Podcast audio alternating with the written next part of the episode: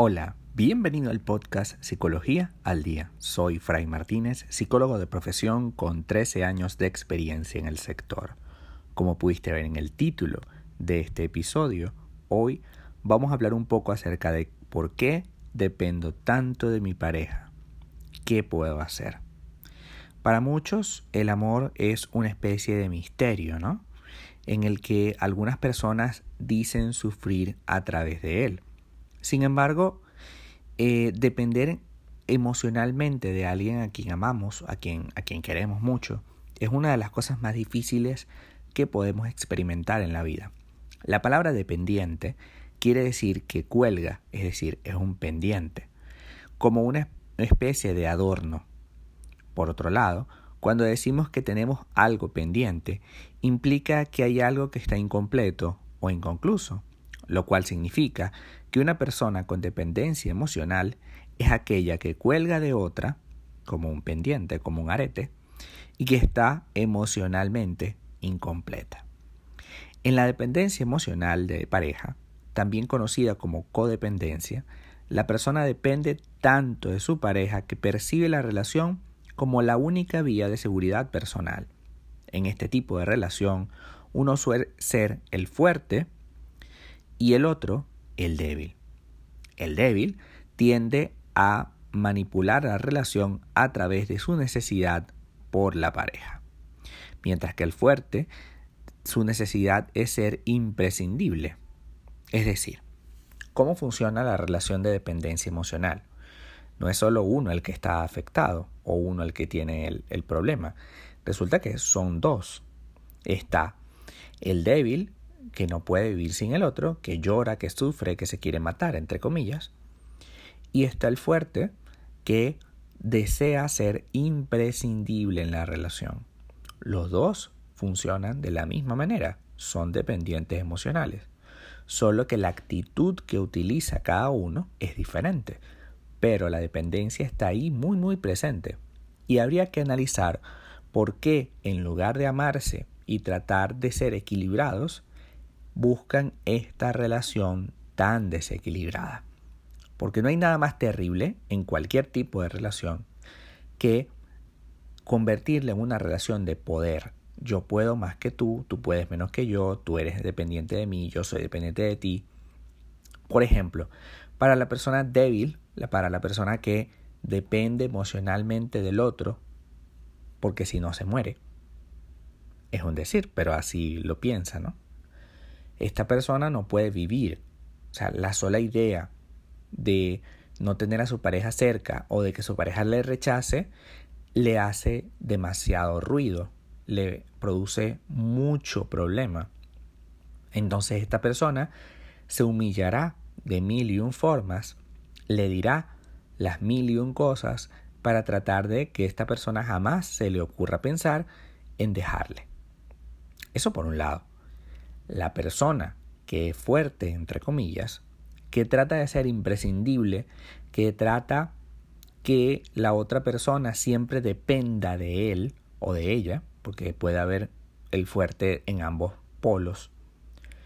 También él tiene un problema, y es que cuando su pareja tiende a estar independiente, a asiste a terapia o cualquier cosa, evidentemente siente que el castillo de naipes, que el castillo en el aire que ha construido se puede venir abajo y entonces siente ansiedad, angustia, depresión, entre muchas otras. La persona que manifiesta la necesidad por el otro es portadora de una personalidad proclive a adicciones, por lo que su pareja representa una especie de droga. Incluso la ausencia de esta pareja puede provocar una crisis de abstinencia, de igual manera que existe el miedo al abandono, como hemos hablado hasta ahora. Con tal de evitar la separación, se perdona y se tolera todo, a pesar de que la persona no está a gusto con la relación por tener constantes discusiones o ser víctima de maltrato. Esto ya no considera sus propias necesidades, por supuesto, porque busca satisfacer la de su pareja. Su intención es que su pareja la necesite, que dependa de ella, por lo que es más parecido una especie de cariño. Es decir, si fuese realmente amor, eh, tú pudieras tratar de hacer cosas, ¿no? Y la independencia es parte del amor.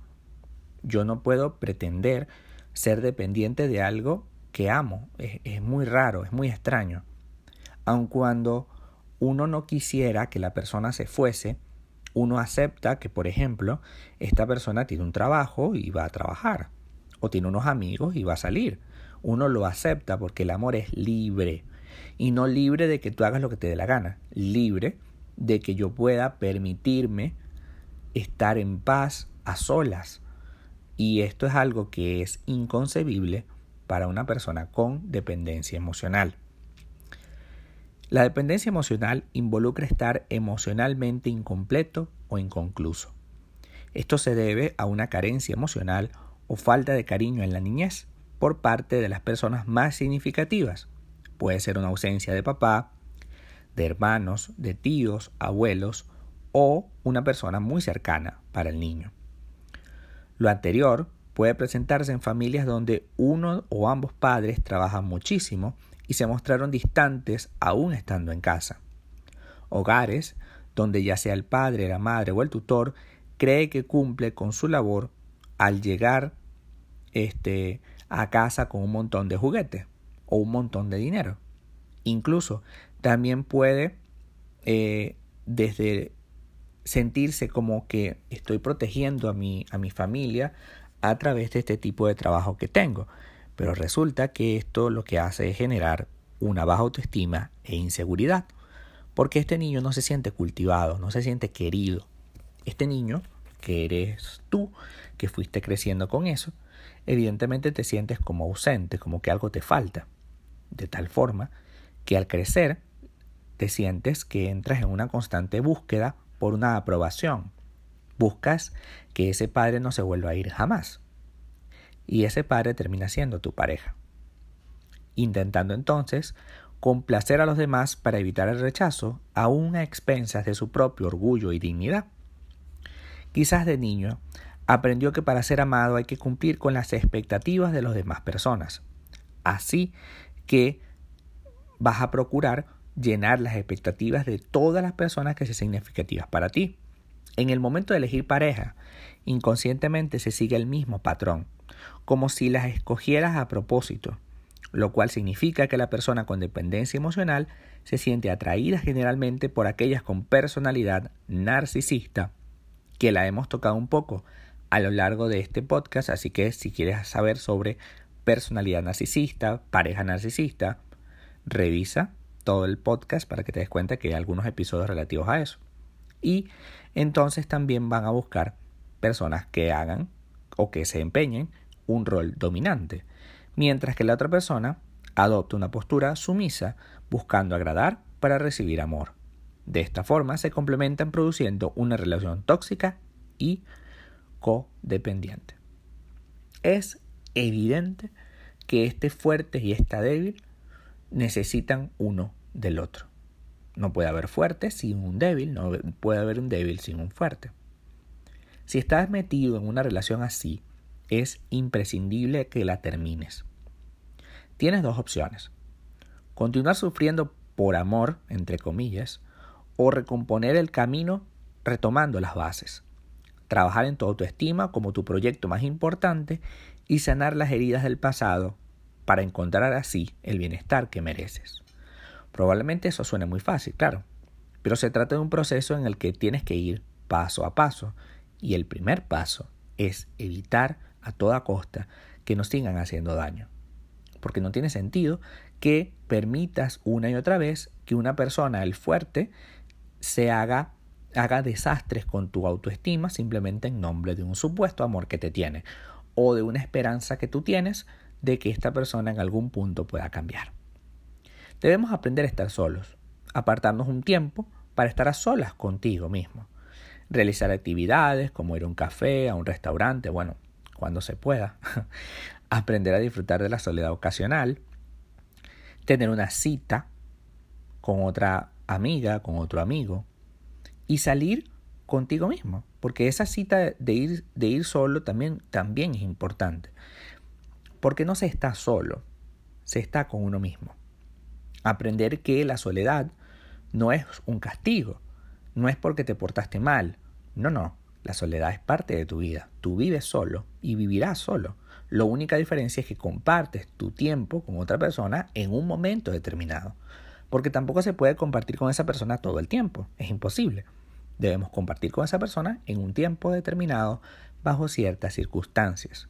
Entender que podemos amarnos a nosotros mismos es absolutamente fundamental, que no necesitamos de una pareja, que solamente la, la tenemos para compartir porque es especial, porque es importante con nosotros, compartir.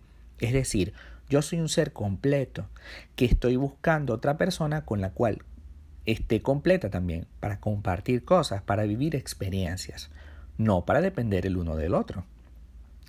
Esa idea que nos han sembrado de alguna manera de la otra mitad tiene que acabarse, porque eso lo único que ha generado es muchísimos conflictos, ha generado muchísimas relaciones de codependencia y tienen eso que acabarse para que pueda crearse una relación sana, saludable, en la que los dos seamos felices. Hasta acá nuestro episodio del día de hoy, un poco largo pero necesario. Muchísimas gracias por estar aquí hasta el final. Si deseas saber más sobre mi contenido, www.fraymartinez.com. Para consultas online, www.fraymartinez.com y mi Instagram, arroba fraymartinez20. Muchísimas gracias y hasta el próximo episodio.